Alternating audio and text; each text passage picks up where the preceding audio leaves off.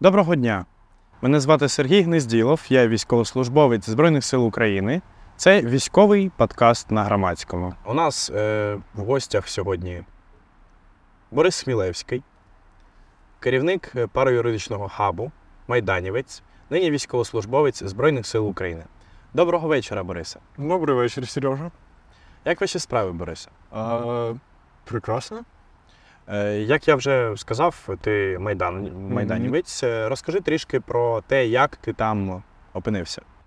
Коли почався Майдан, я навчався в е, медичному коледжі, власне, який був е, страшно корумпований, і ця корупція вона е, супроводжувала мене плюс-мінус весь той період мого свідомого життя, тому що я її бачив там у своїх родичів на роботі, коли я е, сам намагався підпрацьовувати на своєму навчанні, і мене критично не влаштовувала та ситуація, в якій ми живемо. Тому коли е, розпочалися події, які передували власне Майдану, зупинка процесу євроінтеграції, відмова від підписання асоціації, то е, в моїй голові це прозвучало просто як шанс на те, що ми можемо щось змінити в цей момент. І е,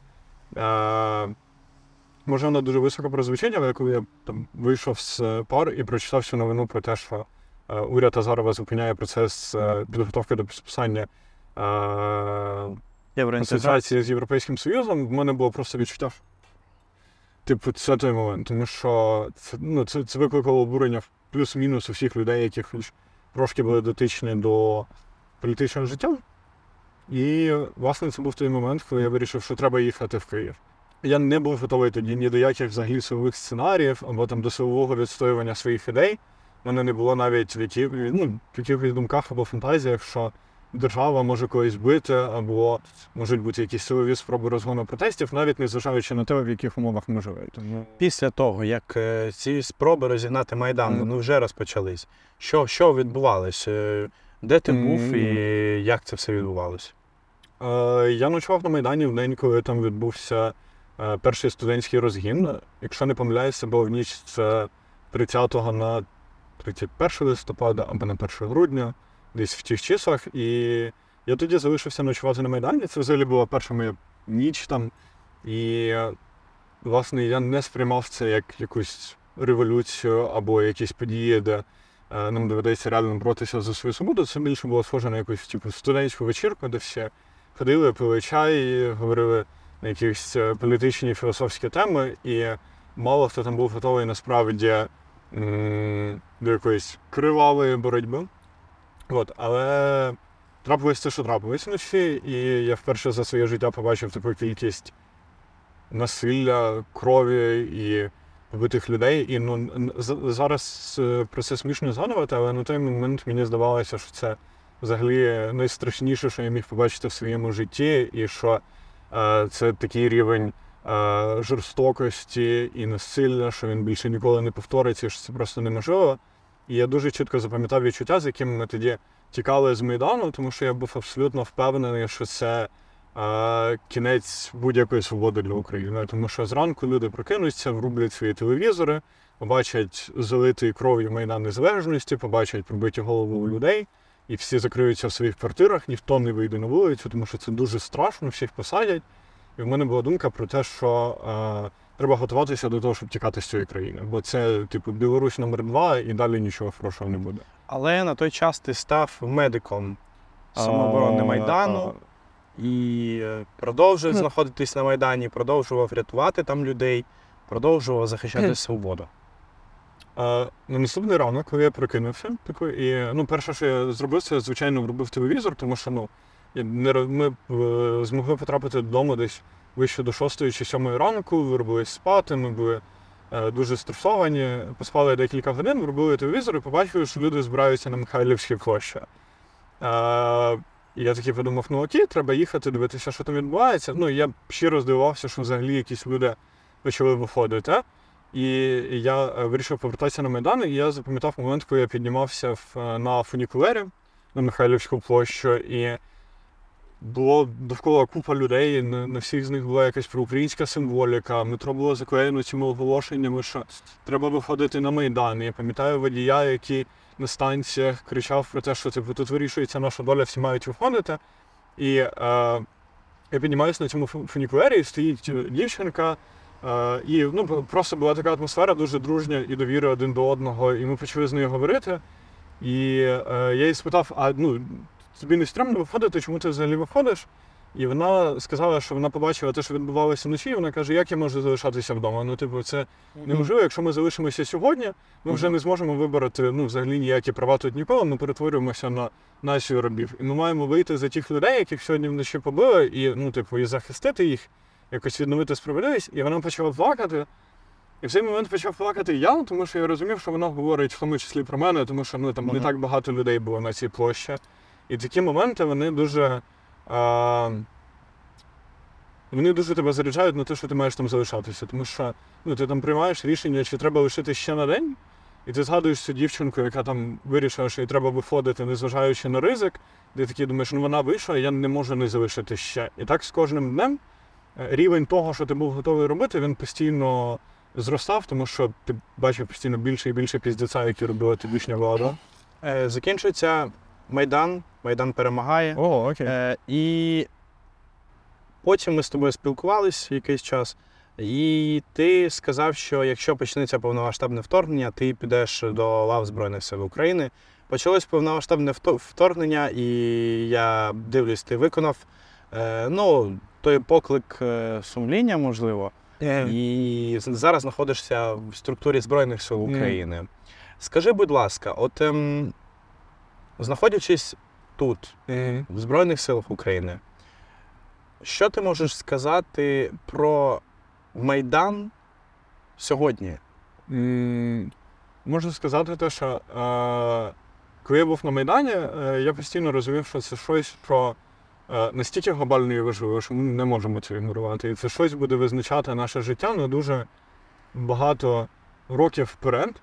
Але тоді своїм 18-річним мозком я не міг навіть е, уявити, що ми будемо жити не в країні, яка визначена результатами цього майдану, а що ми будемо жити е, по великому рахунку в світі, який сконструйований наслідками того, що відбулося на Майдані. Тому що наша революція вона запустила дуже велику, дуже великий ланцюжок подій, який привіз, привів нас туди, де ми знаходимося зараз. І я думаю, якщо дати людині будь-які. Е, якщо б в нас була машина часу, і ми могли людині перед Майданом дати прочитати новини з сьогодення, то ну, це трошки звучить по-сумасшедшому абсолютно все, починаючи від там мовно ізольованої, е, е, ізольованої Росії, на яку всі накладають санкції, і яка намагається воювати з Україною. Новини про Україну, яка стримує російську агресію, ефективно з нею бореться вже там понад півтора роки. Я думаю, всі ці новини 10 років назад звучали фантастично. І я дуже часто нагадую собі про те, з якої точки ми прийшли. Е, Я знаходжу архівні випуски новин на ТСН за 2012 рік, за 2013 і просто в рандомному порядку їх включаєш і дивишся на те, як виглядала тодішня наша влада. І це дуже допомагає зрозуміти, які, яку, який нереальний еволюційний стрибок ми зробили. Тому що коли ти дивишся новини 2012 року і дивишся, як якийсь український чиновник приїжджає на поклон в Кремль, і там з позиції якогось малоросійства і меншовартості просить якусь знижку на газ. Коли ти бачиш реально бандитський клан, який керує країною, і тобі стає огидно, і ти просто не розумієш, як ми могли в цьому жити, і сті... так багато часу з цим миритися до власної революції і до того, як ми змінили нашу владу, і взагалі підходи до того, до, під- підходи до того, як ми з нею взаємодіємо. Тобто Майдан все ж таки він змінив не тільки геополітичну таку карту світу, по факту, Да. е, але і все ж таки в нього вийшло трансформувати українське суспільство, Мгм. об'єднати, зробити Мгм. його більш українським, ніж воно було до того. Е, в. Ну тобто, все, що відбувається після 2014 року, це однозначно ренесанс української культури, української мови, української всього, до чого можна представити. Навіть не зважаючи на війну. Ні, абсолютно. Я думаю, що війна навпаки стала каталізатором Мгм. до цього ренесансу, тому що ми бачимо, що навіть люди, які не могли зрозуміти за 8 років, що відбувається, маючи Крим і війну на Донбасі, то зараз вже ну, якась е, проросійськість або нерозуміння важливості е, ідентифіка... української самоідентифікації, воно очевидно навіть для всіх, окрім найбільш маргінальних верст населення, які просто необучаємі. Повоювавши трішки на Київщині, ти зі своїм підрозділом потрапив в знаменитий так сумно звісний Кремінний ліс. Е, розкажи, як було там і наскільки довго це було? Твої відчуття від Крем... Кремінної та в цілому від е, ну, того місця, де ти був. Окей. Е, ми були там декілька місяців на, е, в кінці цієї зими і на початку весни. Е, в нас були власне позиції в цьому лісі, про які дуже багато зараз говорять, називають його українським Еверденом. Мені дуже подобається. Типу, що е, додатково героїзується ця тема, бо е, дійсно до того я багато їздив як інструктор по не, власне недалеко від лінії фронту, на лінії фронту ми викладали в тому числі тактичну медицину прямо в Бахмуті, там для 93-ї бригади. Це теж дуже цікавий досвід викладати в перервах між е, вибухами і прильотами, але, звичайно, ну, досвід під Креміною дуже відрізняється, тому що там була е, нереально висока інтенсивність бойових дій. З однієї сторони, мене це тішить як медика, який займався евакуацією, тому що я здобув нереальний досвід, який потім допомагав мені викладати. І за ті кілька місяців, що ми були там, я провів дуже багато евакуацій, більше 50 людей, яких ми вивезли звідти. І це, ну там, типу, чисто статистично я спілкувався з багатьма людьми, які там на більш спокійних ділянках фронту, і вони за набагато там довший період часу проводили менше цих евакуацій. Але в контексті того, як було там працювати, працювати було дуже важко, тому що дуже дуже велика щільність вогню. Мені не подобалося, що це був ліс, що немає ніяких будівель, укриттів, в яких можна нормально ховатися, і в принципі там пейзажі, які виглядають дуже схоже на те, про що писав Ремарк у своїх творах про Першу світову. Правозахист. Правозахист як е, те, чому ти присвятив е, майже 10 років. Е, Зараз ти очолюєш параюридичний хаб. Ви багато робите для захисту прав людини. Ви багато робите в тому числі і для захисту прав військовослужбовців. Бо я слідкую за твоїм Фейсбуком. Ти часто, я б навіть сказав, прямо конфліктуєш з керівництвом медичних сил. Е, І е, ну, дуже різко їх критикуєш за неякісні турнікети, за в цілому підхід до евакуації, до інших моментів. Розкажи про це детальніше. Чому і що треба змінити в структурі медичних сил, і е, чому це так важливо?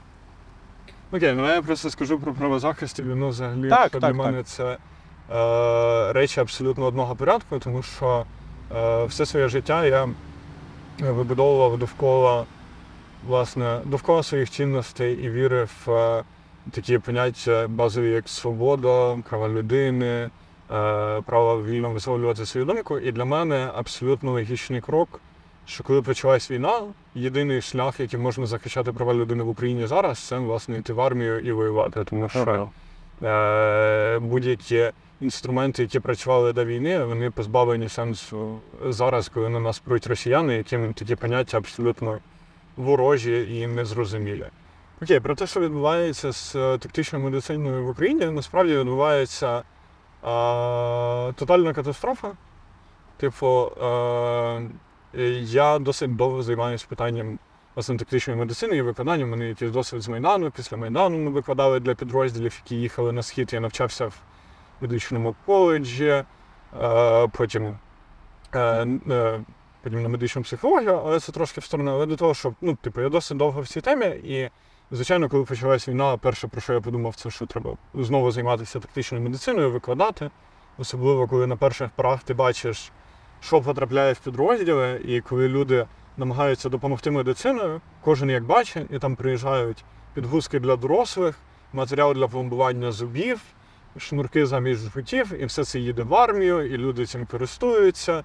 З'являються якісь опитні бойці, які в Афганістані, вони, у них там обезбол розпад ногами, турнікети, жгут вони мотали на автомат, вони починають поширювати ці знання серед людей, з якими вони воюють. І, звісно, я дивився на це просто б'ючи е, рукою по обличчю розумію, що щось з цим треба робити. І ми е, досить багато їздили, викладали разом з е, Машою Назаровою, яка одна богиня української тактичної медицини, мабуть, найвідоміша з усіх, хто цим займається і най- найдовше.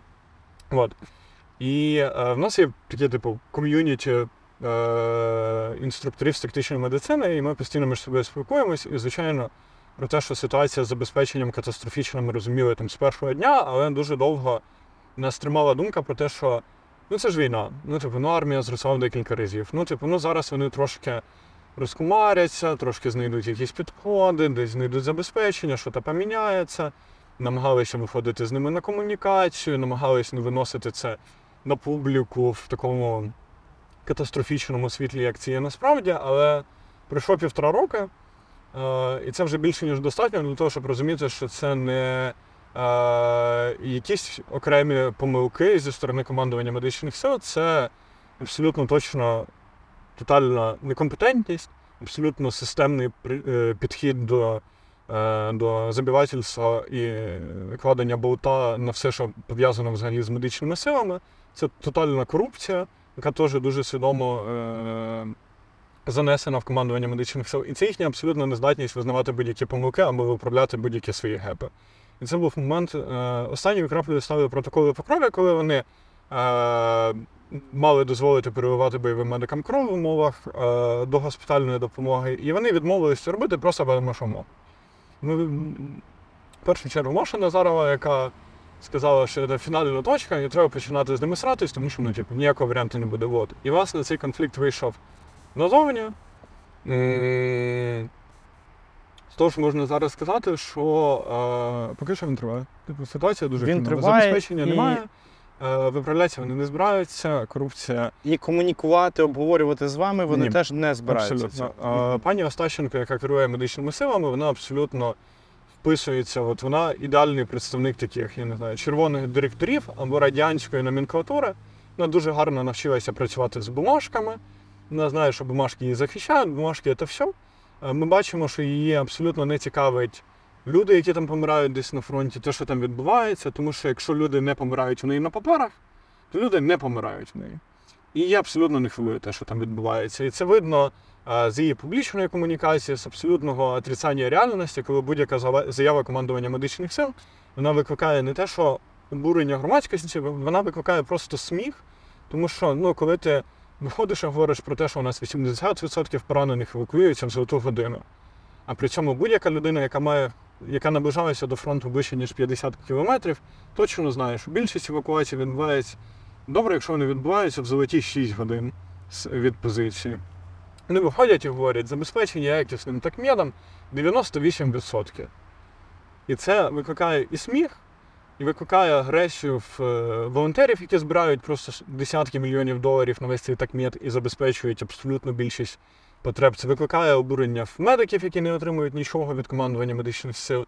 Це викликає обурення всіх. Але е, ну, можна якось виправдати питання там з забезпеченням, що вони його не можуть налагодити, можна завжди придумати виправдання, але ти ніяк не можеш виправдати те, що вони не е, навіть не можуть написати папери. Тобто, умовно, командування медичних сил було створено 4 роки назад, і одним з його завдань було розроблення якихось стандартів якості для засобів тактичної медицини, для загальновійськових аптечок. Вони цього досі не зробили. І не роблять зараз, і не планують робити, тому що це закриває шляхи для корупції. Їм це дуже не подобається. Пані Остащенко не, не просто так привела пана Пруднікова, з яким вона колись вже працювала зараз в командуванні медичних сил. Звичайно, ми не можемо нічого стверджувати, поки не завершиться розслідування по цим справам, але будемо вважати, що це чисто випадкові, що Тобто можна сказати, що Да. зараз твоя вся е, боротьба вона спрямована на е, покращення е, протоколів евакуації і на ні. стандартизацію безпосередньо Ні, цієї ні. допомоги. Ні, в першу чергу має бути зміщене командування медичних сил. Зміщена повністю і все. Зміщено, замінена повністю, і має бути замінена команда, команда пані Остащенко, яку вона за собою привела. Тому що вона привела таких людей, як пан Прудніков, дружина якого виграла тендери на 66 мільйонів гривень на закупівлях тактичної медицини під час війни. І ми чудово розуміємо, що ну навряд чи це е, співпадіння і так склалася доля. Це перше. Друге, е, звичайно, мають бути розроблені стандарти якості для засобів тактичної медицини, тому що ситуація абсурдна, ми їх досі не маємо. У нас немає ніде визначення того, що таке турнікет, що таке оклюзійна наліпка, як вони мають виглядати, і які до них вимоги. Будь-хто може зробити будь-що і може зняти шнурки зі своїх берців, написати, що це турнікет кат, і воно по відомостям піде на частини як турнікет кет, і буде рахуватися в них е, стояти на обліку як е, турнікети. Це парадоксальна ну, типу, ситуація, яка призводить до того, що ми втрачаємо набагато більше людей, ніж ми могли би втрачати. І е, командування медичних сил зараз допомагає росіянам вбивати наших солдатів. І кожен день, який ми про це говоримо, а нічого не змінюється, це день, коли е, якийсь чоловік не повернувся до своєї дружини. Не тому, що його били на війні, а тому, що в нього був глімий китайський турнікет. Кожен день чиясь дитина не повертається додому. А ми говоримо про філософію. Ми говоримо про високі матерії, треба зняти, що треба написати, а кожен день гинуть люди. Тому треба міняти керівництво командування медичних сил, і нове керівництво має е, приймати зараз за основу стандарти TC3, тому що для того, щоб зробити якісь національні стандарти, нам треба дуже багато часу. Очевидно, треба методики, треба роки на випробування, тому що це медичні засоби. Нам треба приймати те, що зараз є, практикується в світі а потім вже займатися розробкою національних стандартів. Стільки багато критики е, командуванню медичних сил, напевно, ще не вдавалось почути. Е, Вони взагалі з тобою не комунікували, вони не просили е, критикувати їх менше, вони не просили якось. Е, або не намагались повпливати на твоїх командирів для того, щоб знизити градус е, е, цієї критики.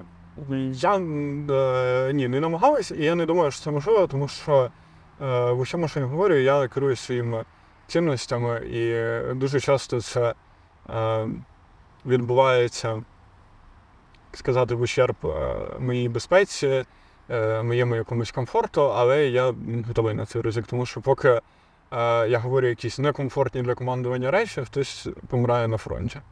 І я думаю, що на нас трошки лежить е, моральний обов'язок цю ситуацію виправити. Тому що одна справа, якщо б ми не розуміли той піздець, який відбувається, але ми розуміємо. І ну, з цим не можна миритися. Правозахист. Ще раз. Е, Будь ласка, розкажи е, детальніше про створення цієї організації мережа пароюристів і про твою роботу там. Е, окей, це проєкт, яким я працюю вже 4 роки. У мене була плавна еволюція від Майдану, волонтерства на Сході, потім я координував одну е, обласний осередок однієї націоналістичної організації, і потім плавно перейшов в правозахист. Е, от. Це проєкт, який створений власне, організацією Лендвову. Ми самі розробили цю ідею. Вона полягала в тому, що е, в нас в країні є великі проблеми з доступом до безоплатної правової допомоги у людей. На жаль, враховуючи там обмежені ресурси. Е, не кожна людина може допомог... Е, отримати допомогу юриста або адвоката, просто тому що це дорого і ніяка система, навіть там така велика система, як система БПД, яка в нас існує в країні, вона не здатна покрити uh-huh. такий об'єм послуг. Uh-huh. І так само ми розуміємо, що більшість людей вони потребують не якоїсь професійної юридичної допомоги, а вони потребують якихось ну, дуже простих порад, типу як написати скаргу, як написати заяву в поліцію, я не знаю, там на яку гарячу лінію дзвонити, якщо тебе там образили в лікарні. І ми е, запропонували ідею, яка є в європейських країнах, в Штатах, ідея про юристів. Це люди, які не мають е, повної юридичної освіти, вони проходять певний підготовчий курс, навіть базові юридичні навички. Е, ми набираємо їх зі спільноти. Наприклад, якщо це спільнота колишніх ув'язнених, то з ними будуть працювати люди, які колишні ув'язнені за принципом рівний рівному. Ми навчаємо їх базовим якимось юридичним речам, і вони стають такими, типу, юристами-консультантами в своїх спільнотах і допомагають людям. А, а, отримувати первинну юридичну допомогу. Тобто е, параюрист це щось типу е, парамедика? Це типу як парамедик. Ага, цікавий, цікавий. Тільки, тільки юрист. От В нас є е, станом на зараз е, декілька сотень активних параюристів, які працюють по всій країні, надають первинну правову допомогу, і плюс е, це все люди з, е, зі своїх ком'юніті.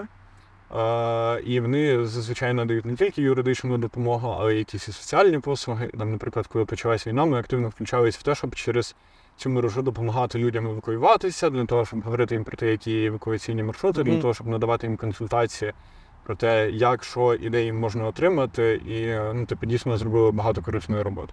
Зрозумів. Е, Київ. Ти ага. Е, ми вже говорили про це сьогодні з Аліною Сарнацькою. Mm. Хотілося б поговорити із тобою. No. Які в тебе враження від тилу? Е, ти приїжджаючи фронт з фронту сюди, що що ти відчуваєш? Що mm. що тобі болить від е, тилу? Mm. Якщо чесно, перші місяці після фронту я не відчував нічого. У мене прям дуже великі проблеми були з е, Відчуття. відчути будь-що взагалі, причому абсолютно неможливо це щось хороше, погане, чи ну, типу, просто дуже ну, непритоплені емоції просто не було.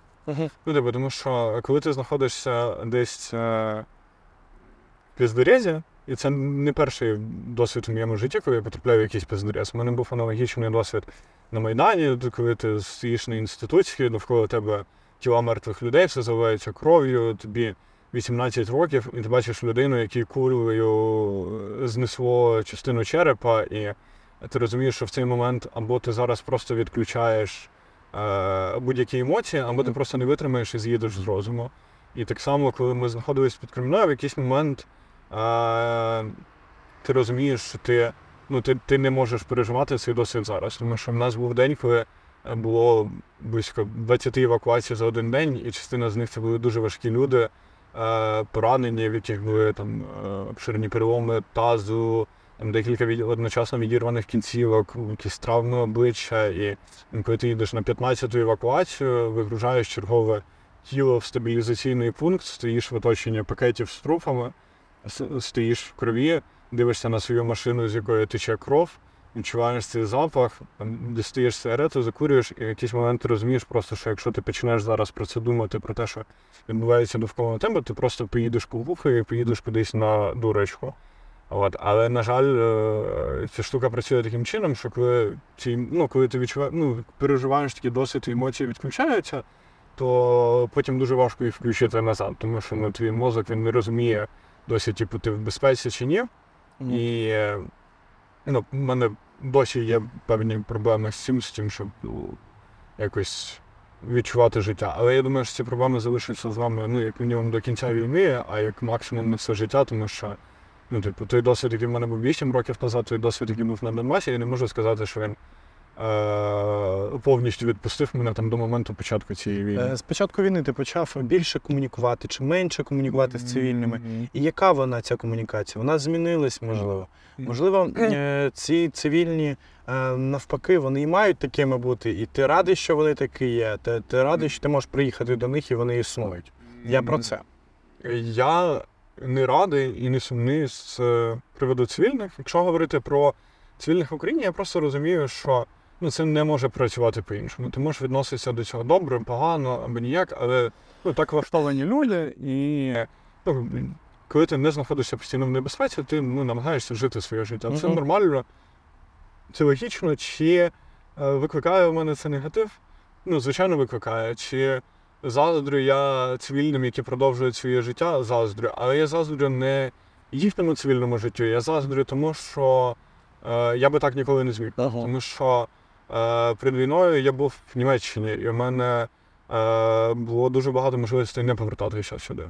Але я розумів, що е, ну, я розумів, що, типу, попереду мене чекають місяці, а то й роки тотального, тотальної жесті, що моє життя більше не буде виглядати як пиття сангрії на Тенеріфе і якісь дуже розумні конференції з макбуку, сидячи в кав'ярні в Парижі. Я чітко розумів, що буде попереду, якщо я повернуся, що буде в армії, але у мене не було якоїсь моральної дилеми, бо я розумів, що я не можу залишитися, собі ніколи не пробачу.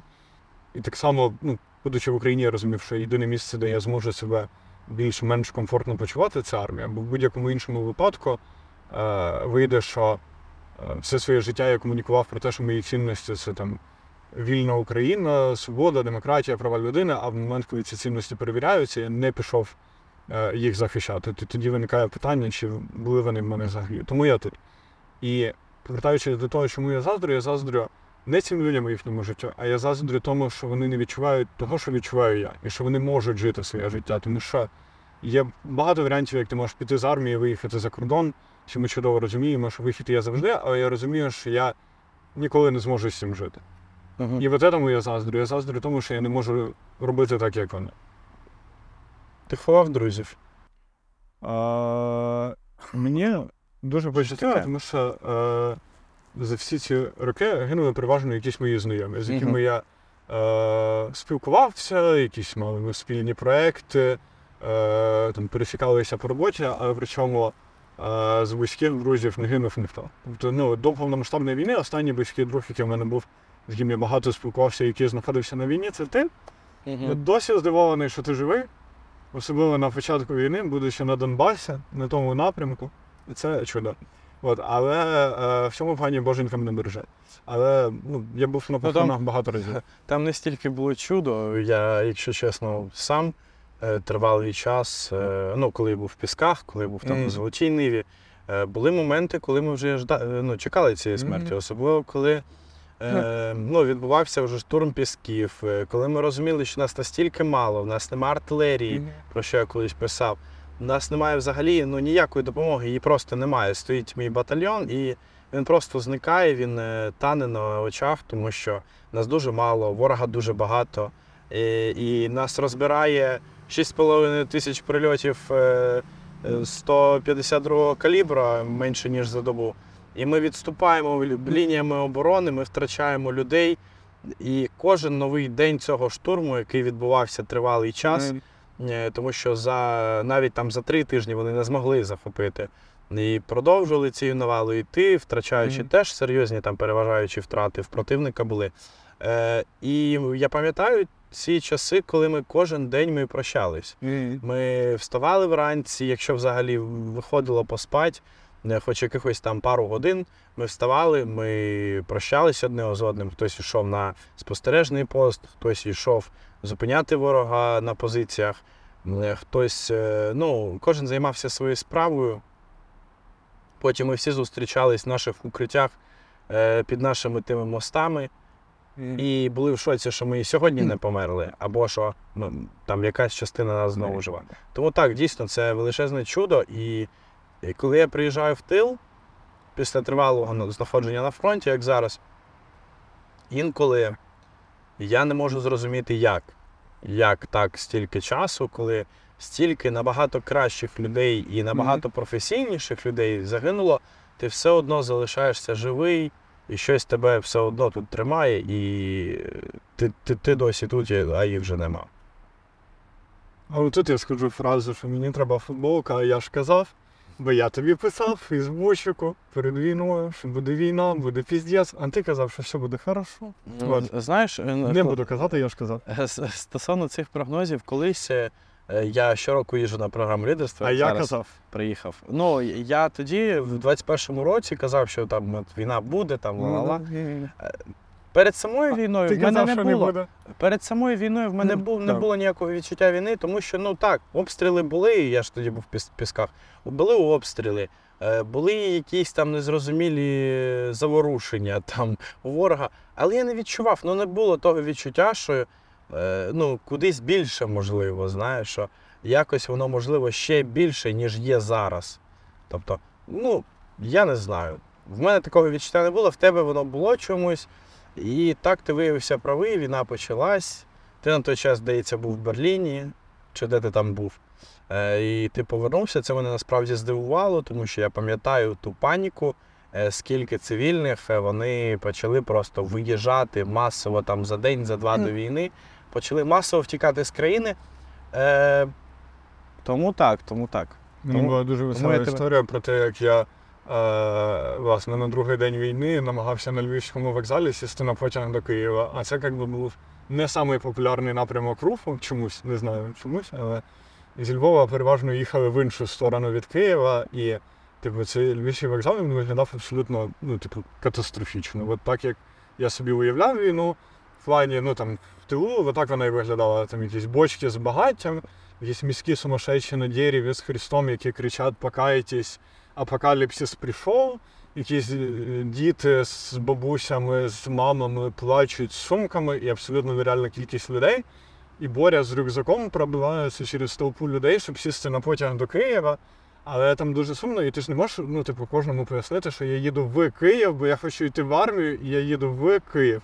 Всі думають, що ти хочеш сісти на поїзд і з'їбатися типу, з України. І тому на тебе кидаються бабушки з сумками, з криками, що типу, іди захищай страну, типу, що ви зйобуєтесь, типу. І коротше, це було ужасно. Ну тобто, це тобі постійно доводилось типу, там кричати, та типу, чимай мене, я на Київ. От. І ну, була дуже сумна картина, коли ми з е, моїх одногрупницю, вона теж притирена, тому вона теж вирішила, що їй треба їхати назад в Київ, воювати. І ми, ми типу, сіли на цей евакуаційний Hyundai, і повернувся з евакуаційного рейсу. І е, це була мега депресивна картина, тому що потяг був просто розгромлений. Типу, він ну там по градусів 50.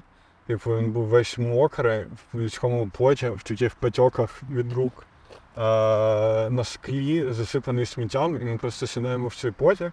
Стоять стюарти, які вже ну, взагалі вони не могли навіть говорити нормально, і вони такі, ми, типу, на Київ, ми не до кордону. І ми такі, ми в курсі, вони такі, ні, ви не пані, типу, ми на Київ назад їдемо, ми такі. Типу, А Київ перші дні війни. Ну, є, насправді, е, перші дні війни вони були настільки якісь дуже. Е, Знаєш, час йшов дуже повільно. Дуже. Ну, це запам'яталося як декілька тижнів, хоча насправді це тривало декілька днів. Так, от який він був Київ в перші дні війни, тому що я його не бачив в перші дні війни, і мені б хотілося б е, про це почути. Ну, е, в перший день війни е, у мене насправді особисто в мене було полегшення, тому що ну, ти пам'ятаєш, що мене страшно крило з приводу того, що війна почнеться ось ось. Я був схожий на городського сумасшедшого, який всім казав, самоліти будуть летіти, будуть всіх бомбити, Київ, газопроводи достроїли, вони готові. Бо, е, бо я займався аналітикою російської пропаганди і російських впливів, і прям був дуже глибоко в цій темі, і ми були прям у нас був прогноз, як це має відбутися. Він почав справжуватися крок за кроком, і там за декілька тижнів до війни ми розуміли, що ну, типу, прям, прям гарантовано воно буде. Тому там в ніч, коли почалась війна, я не лягав спати. Почав дивитися це звернення Путіна в першу хвилину, там подзвонив родичам, такі казав, походу почалось. Ну, тобто я дізнався про це прямо в моменті. Тому весь наступний ранок у мене був переповнений тим, що а, подзвонити, типу, всіх розбудити, сказати, що почалась війна, без сказати, а я ж казав. Тому що, ну, типу, в мене було прям полегшення, бо в останні дні я а думав, ти, що а я. ти як справжній українець, ти любиш Конечно. казати, а я ж казав. Бо, Це- е, бо я думав, що я сумасшедший. Просто що я з'їхав з розуму, що я перенакрутив себе, що цього не може бути. І, ну, типу, реально в мене, ну, типу, я дуже напружено провів останні там, типу, декілька днів перед війною. Тому, коли вона почалася, я такий, ну, принаймні я не сумасшедший. Тому о 10 ранку, коли там 9, коли люди прокидалися і там в паніці почали бігати, намагатись виїжджати. А, я був вже в Берліні у Львові, і я ходив, шукав, де купити каву. Я знайшов е, чувака, який працював в Ромакаві на площі ринок, і він, мабуть, не поняв, що відбувається. І я такий, можна замовити каву? І він такий, а що? що? Я такий, каву? І він такий, так, да, звісно. Я думаю, от це, звісно, ну, в мене там цікаві спогади про перші дні війни Афопся взагалі. Він просто не пішов зі зміни і варив каву. І такий, ну, норм. Власне. От. А Київ в перші дні війни виглядав дуже сумно, тому що е, ну, я їхав в потязі, в мене багато друзів за кордону, і плюс я правозахисник, і понятно, що мені всі почали писати, що виїжджай зараз, типу, дипломасі паспорт, evacuation bus, evacuation train, типу, everything you need. І, ну, типу, я всім такий, ні, типу, я за рідну неньку, їдемо в Київ. А, і всі мені писали, звісно, що ти долбойоб в Тініці, тому що ну, типу, не туди, не в ту сторону їдеш, два-три дня, вам, типу, вам кранти, вас розіб'ють. І проблема в тому, що ну, я їм вірив. Ну, типу, в мене не було сумнівів, що це дуже швидко закінчиться. А, єдине, що мене тримала невеличка надія, бо я пам'ятав, як це відчувалося на інститутській, коли закінчилася революція, і було відчуття, ну, що це кінець. Ну, типу, ти бачиш ці трупи, як розстрілюють людей, горить будинок профспілок, майдан звузився просто до, до от этого от клаптика довкола цієї стели, і ти розумієш, що ну все, ну, типу, ми програємо, але ти залишаєшся там, бо ти розумієш, що ну, ти, типу, готовий це прийняти, щоб от так склались обставини, і ти будеш тут вже до кінця. І з війною було плюс-мінус так само. Ну, тобто я розумів, що да, скоріш за все, все буде дуже печально, але ну, типу, інших варіантів немає. Ну, типу, вже прийнято рішення бути тут, прийнято рішення йти в армію, прийнято рішення повертатись до Києва. Кожне з цих рішень воно на той момент виглядало просто як Зараз, туди. зараз, якби е, можна було повернутися назад, е, ти б пішов би на Майдан, і чи повернувся б ти в Україну, знаючи, що ну, війна і треба. Я тисячу разів перебирав ці сценарії в голові, особливо, звичайно, з армією, тому що ми вже служимо досить довго. І е, ну, я не бачу жодного іншого варіанту, в якому б це могло відбутися по-іншому. Ну, тобто, все одно я би був там, де я є зараз, навіть якщо б умовно я там е, залишився в Німеччині або поїхав в Німеччину. А, ну, я би просидів тиждень, можливо, більше. Але все одно я би не зміг жити з цим відчуттям, і моє відчуття, взагалі моє світосприйняття, моє відчуття справедливості і цінностей, які для мене важливі, воно б не дало мені залишитися за кордоном. Я би все одно був тут. Е, Чи змінила війна коло твого спілкування? Я маю на увазі е, тих людей, з якими ви робили іншу Україну, е, тих людей, які теж займалися правозахистом. Розкажи більше про е, тих людей, з якими ти раніше е, ну, це ціннісні, здавалося б, були люди, і що з ними трапилось е, після того, як почалась війна?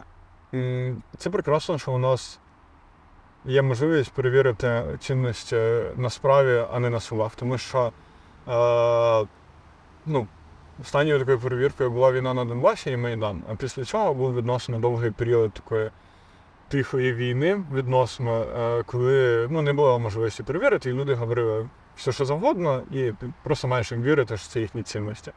І в моєму особистому досвіді вийшло так, що люди, які більше всіх говорили про те, що ні кроку назад, до останньої краплі крові, вони будуть боронити неньку з автоматами в руках, там фоткалися, ходили, е, там, типу, дізнавалися, як попасти в ТРО до того, як почалася війна. От це люди, які в першу чергу поїхали. Дуже швидко, без якихось гучних промов. А люди, які до останнього не розуміли, що вони будуть робити, і вагалися, то переважно це люди, які пішли в армію. Ну, тобто, і в мене є дуже багато хрестоматійних прикладів там про. У мене є знайома, яка така ідейна націоналістка. Ми були в одній націоналістичній організації, разом боролися, вона русняні люди. От це от все. І, звичайно, і в нас е, перед війною був один чат з е, друзями з-за кордону, і вона така викладала фоточки з ружбайка, і така, я буду стріляти росіян, я тут в Харкові до останньої краплі крові, якщо щось почнеться. Почалась війна. Вона пробула день в Харкові, звісно, виставила фоточку свого, своєї ружбайки, що вона готова зустрічати русських. А через пару днів вона була в Тернополі. Вона така, ну так случилось, я в Тернополі. Але з Тернополя я точно не поїду. Пройшло ще декілька днів, вона така, я в Ужгороді, але з України я точно не буду виїжджати, це моя земля. І буду боронити її Богом до кінця, дано. буду волонтерити. Я ні за що не покину неньку в такі тяжкі часи. І тут проходить три дні, вона в Італії, і така. Чисто Я не поїду я виграла одну планети. програму, да, очень шкода, така крута програма на півтора роки, я не могла відмовитися.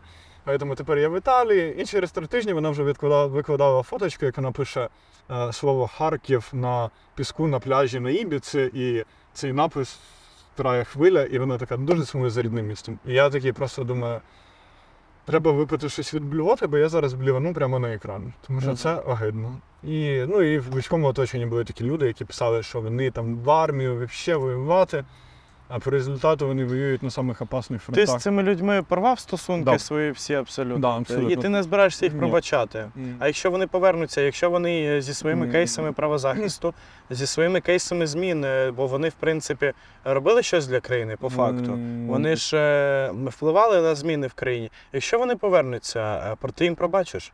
Е, в мене є така думка, ну, типу, ти можеш з нею погоджуватись, не погоджуватись, але я вважаю, що людей людьми робить наявність в них цінностей.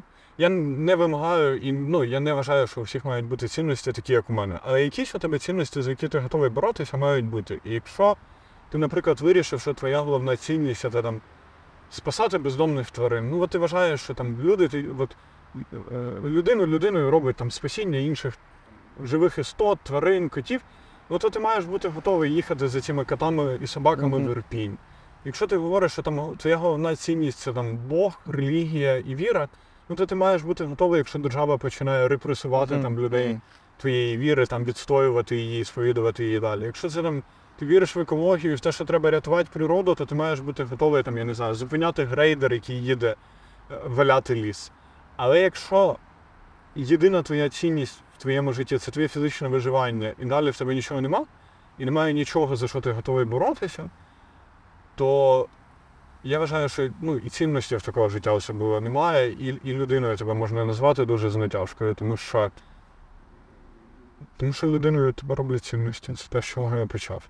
Мгм. Щось сюди має бути. І оці люди, які зробили так, як я говорю, в мене немає абсолютно претензій до людей, які не комунікували це як свою базову цінність. У мене є багато знайомих, які почалась війна. Я абсолютно очікував, що вони виїдуть за кордон. Е, Вони виїхали за кордон, там влаштовують своє життя. Я продовжую з ними комунікувати, тому що ну, мені окей, ну, типу, ці люди ніколи не рвали на собі рубашку і не кричали, що вони тут з рідну неньку будуть гристи землю. Я тебе зрозумів. Е, що тоді краще, на твою думку? Людина, яка, можливо, рвала на собі рубашку, і, але поїхала з країни, Мгм. або люди, які стали такими, я їх називаю військово-політичні пристосуванці, які пішли, е, можливо, в ЗСУ, Мгм. е, одягнули піксель або там Мгм. мультикам, е, не знаходяться на фронті, бо це достеменно відомо, що Мгм. вони займаються там чимось іншим. Мгм. Е, але кричать про те, які вони круті, е, і які всі погані інші. Мені здається, е, тут один момент, ти зі мною не погодишся, але в армії досить важко вирішити, будеш ти на фронті чи не на фронті. Якщо ти потрапив в окоп під Бахмутом у- на посаді солдата, то тобі дуже важко вирішити, що ну, а завтра я хочу бути тиловою крисою і там, типу, десь в Мгм. Ужгороді. І так само, коли ти, я не знаю, десь е, охороняєш блокпост на під'їздах до Буковеля, то ну, тобі дуже досить великих зусиль треба для того, щоб е, перевестись кудись або поїхати там в інший підрозділ. І не у всіх це виходить. При великому бажанні можна зробити все. Але ми розуміємо, що в армії люди все одно ну, ну, дуже обмежені в своїх правах, особливо в тому, що вибирати де служити. Тому ну, я би не говорив про цю дискусію, що є військові, типу, тиловики, а є військові, які сидять в окопах. Більшість військових не сидять в окопах, тому що більшість посад вони не передбачають сидіння в окопах.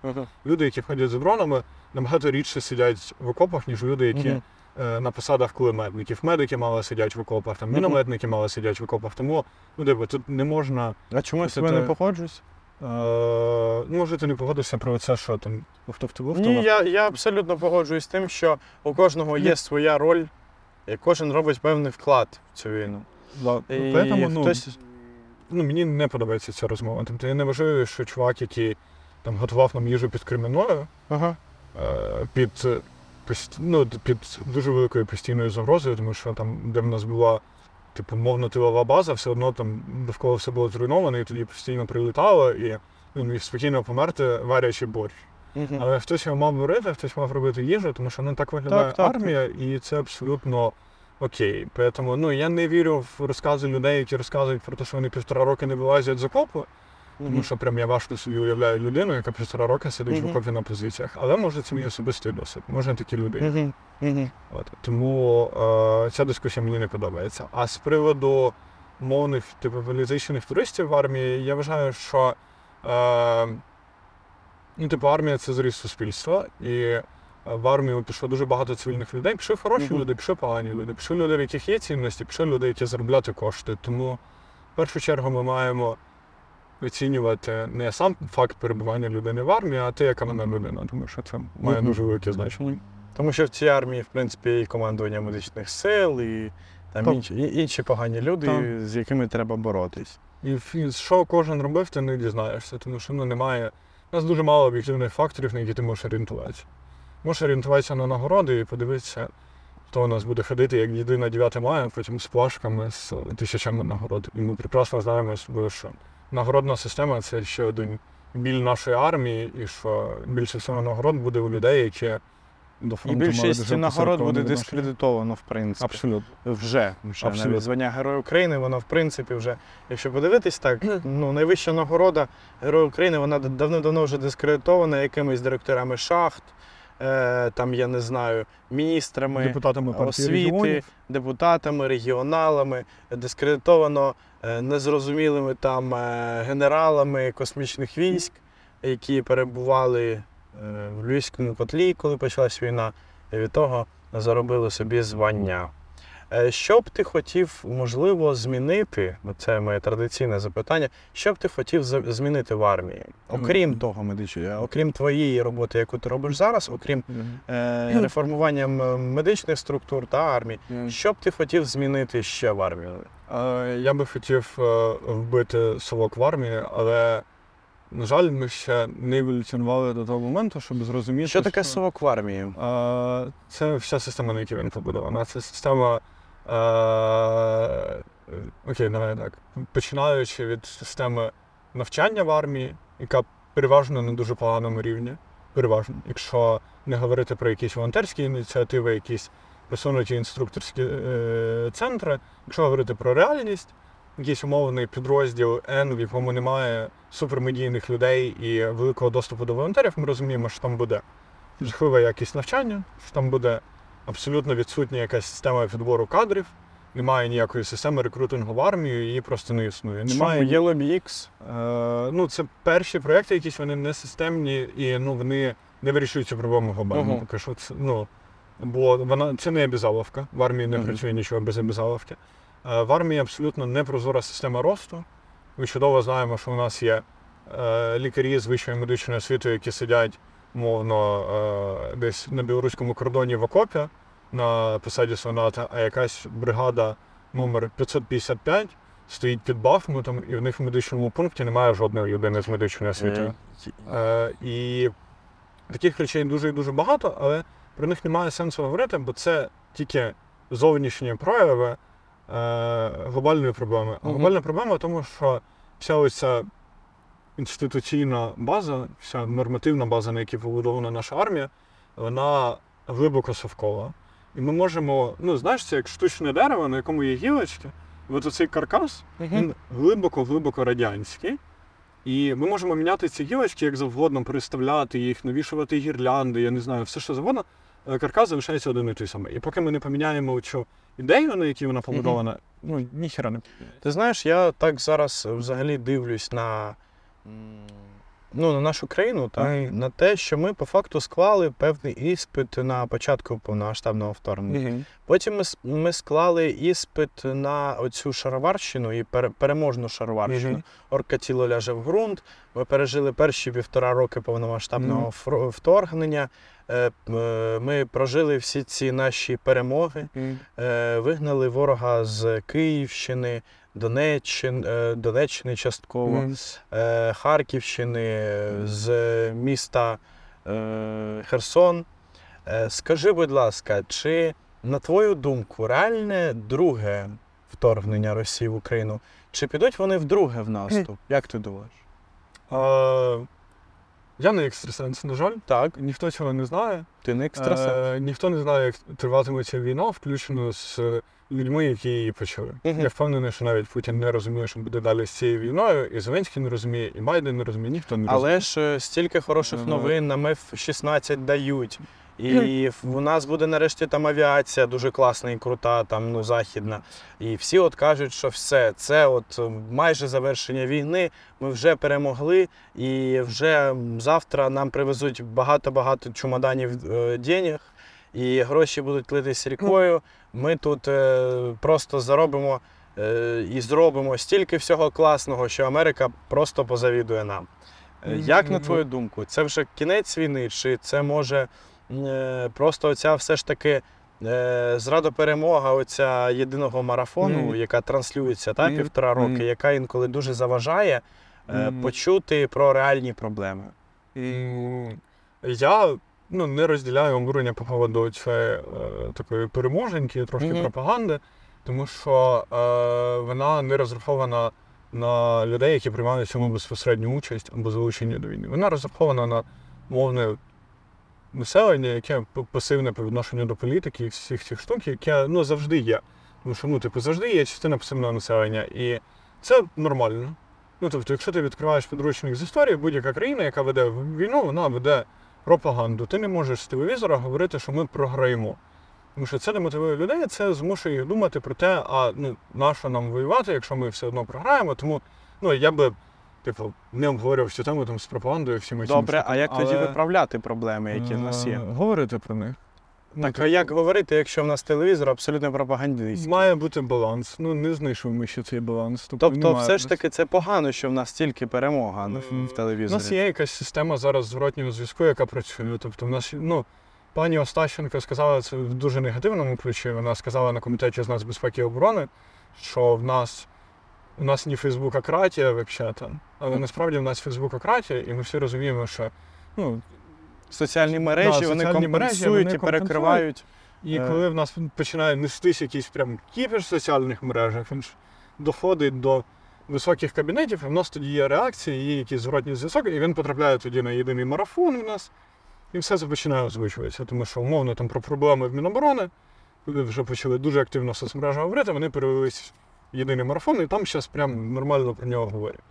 От, але це тема пропаганди. А про те, чим закінчиться війна, Е, я не знаю, але те становище, в якому ми зараз знаходимося, це найкращий момент всієї української історії. Сотні років боротьби привели нас сюди. Ми в кращому становищі, ніж бійці української повстанської армії, ми в кращому становищі, ніж українські дисиденти і політв'язні, які сиділи в ГУЛАЗі. Ми краще, ніж була Українська Центральна Рада на початку ХХ століття. Ми, кра... ми краще, ніж багато сотень років до цього. Ми прийшли до цього моменту. І зараз, мені здається, ми вперше маємо от прям реальний, а не теоретичний шанс перемогти в цій війні. Як саме воно закінчиться, я не знаю. Типу, ну. Взагалі, навряд чи вона закінчиться спаленою Москвою. Чи може вона закінчиться розпадом Росії? Мабуть, може. Росія розпадеться точно. Чи скоро, скоро. Але скоро в історичній перспективі. Ну, типу, там 10, 15, 20 років для нас це не скоро. Коли ти в армії, коли Але це життя- все одно позитивна нота, і дякую тобі, що ми закінчимо нашу зустріч і нашу розмову саме на такій позитивній ноті. Шановні глядачі, у нас в гостях сьогодні був Борис Смілевський, е, активіст, громадський діяч, е, керівник е, параюридичного хабу та військовослужбовець Збройних сил України. Дякую тобі, Борисе. Дякую тобі, Сережа.